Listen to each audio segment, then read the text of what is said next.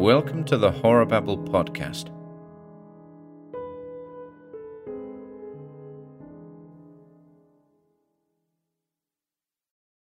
The Terrible Old Man by H.P. Lovecraft. It was the design of Angelo Ricci and Joe Czanek and Manuel Silva to call on the terrible old man. This old man dwells all alone in a very ancient house on Water Street near the sea, and is reputed to be both exceedingly rich and exceedingly feeble, which forms a situation very attractive to men of the profession of Messrs. Ricci, Czanek, and Silva, for that profession was nothing less dignified than robbery. The inhabitants of Kingsport say and think many things about the terrible old man which generally keep him safe from the attention of gentlemen like Mr. Ricci and his colleagues, despite the almost certain fact that he hides a fortune of indefinite magnitude somewhere about his musty and venerable abode. He is, in truth, a very strange person, believed to have been a captain of East India clipper ships in his day, so old that no one can remember when he was young, and so taciturn that few know his real name among the gnarled trees in the front yard of his aged and neglected place, he maintains a strange collection of large stones, oddly grouped and painted, so that they resemble the idols in some obscure Eastern temple. This collection frightens away most of the small boys who love to taunt the terrible old man about his long white hair and beard, or to break the small paned windows of his dwelling with wicked missiles. But there are other things which frighten the older and more curious folk, who sometimes steal up to the house to peer in through the dusty panes.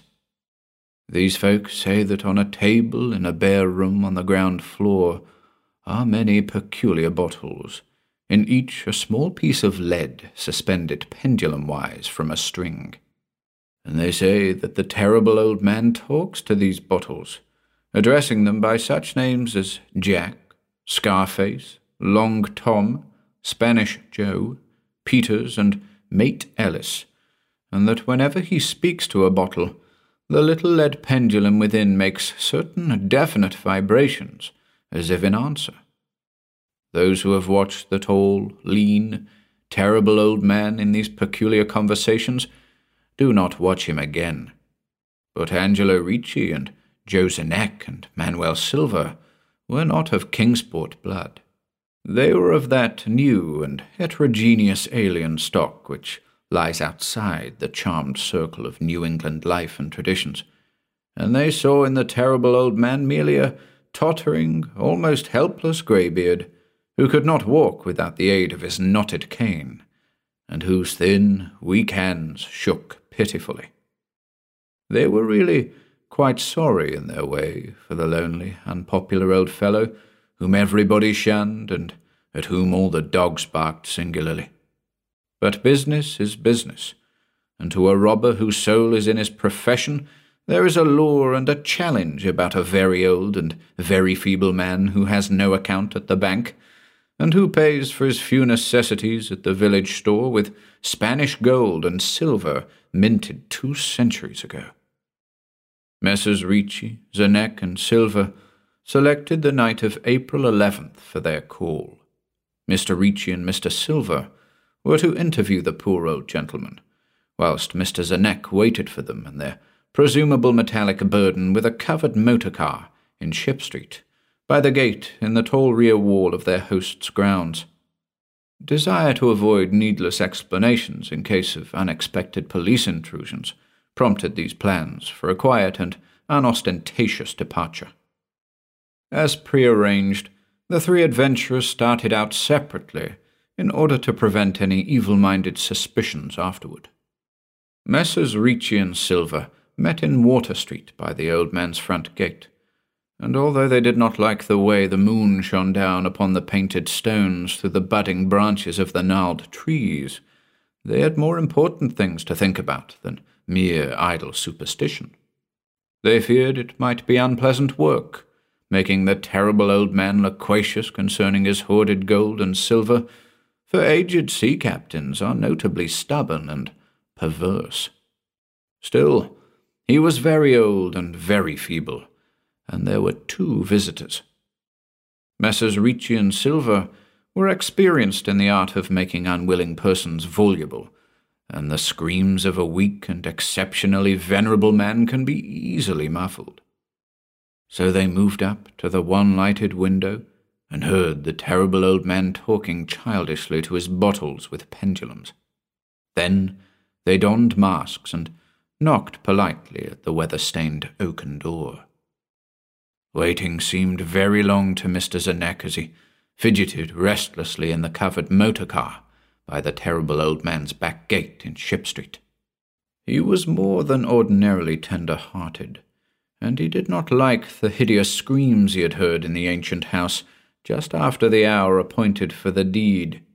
Had he not told his colleagues to be as gentle as possible with the pathetic old sea captain? Very nervously he watched that narrow oaken gate in the high and ivy clad stone wall.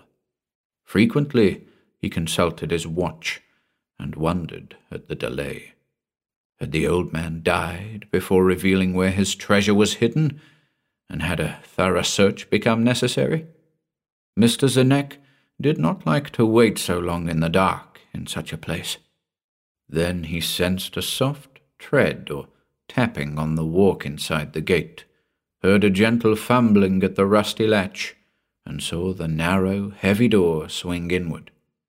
And in the pallid glow of the single dim street lamp he strained his eyes to see what his colleagues had brought out of that sinister house which loomed so close behind. But when he looked, he did not see what he had expected, for his colleagues were not there at all, but only the terrible old man leaning quietly on his knotted cane and smiling hideously. Mr. Czanek had never before noticed the colour of that man's eyes. Now he saw that they were yellow, Little things make considerable excitement in little towns, which is the reason that Kingsport people talked all that spring and summer about the three unidentifiable bodies, horribly slashed as with many cutlasses, and horribly mangled as by the tread of many cruel boot heels which the tide washed in. And some people even spoke of things as trivial as the deserted motor car found in Ship Street or certain especially inhuman cries, probably of a stray animal or migratory bird, heard in the night by wakeful citizens. But in this idle village gossip, the terrible old man took no interest at all. He was by nature reserved, and when one is aged and feeble, one's reserve is doubly strong. Besides, so ancient a sea captain must have witnessed scores of things much more stirring in the far off days of his unremembered youth.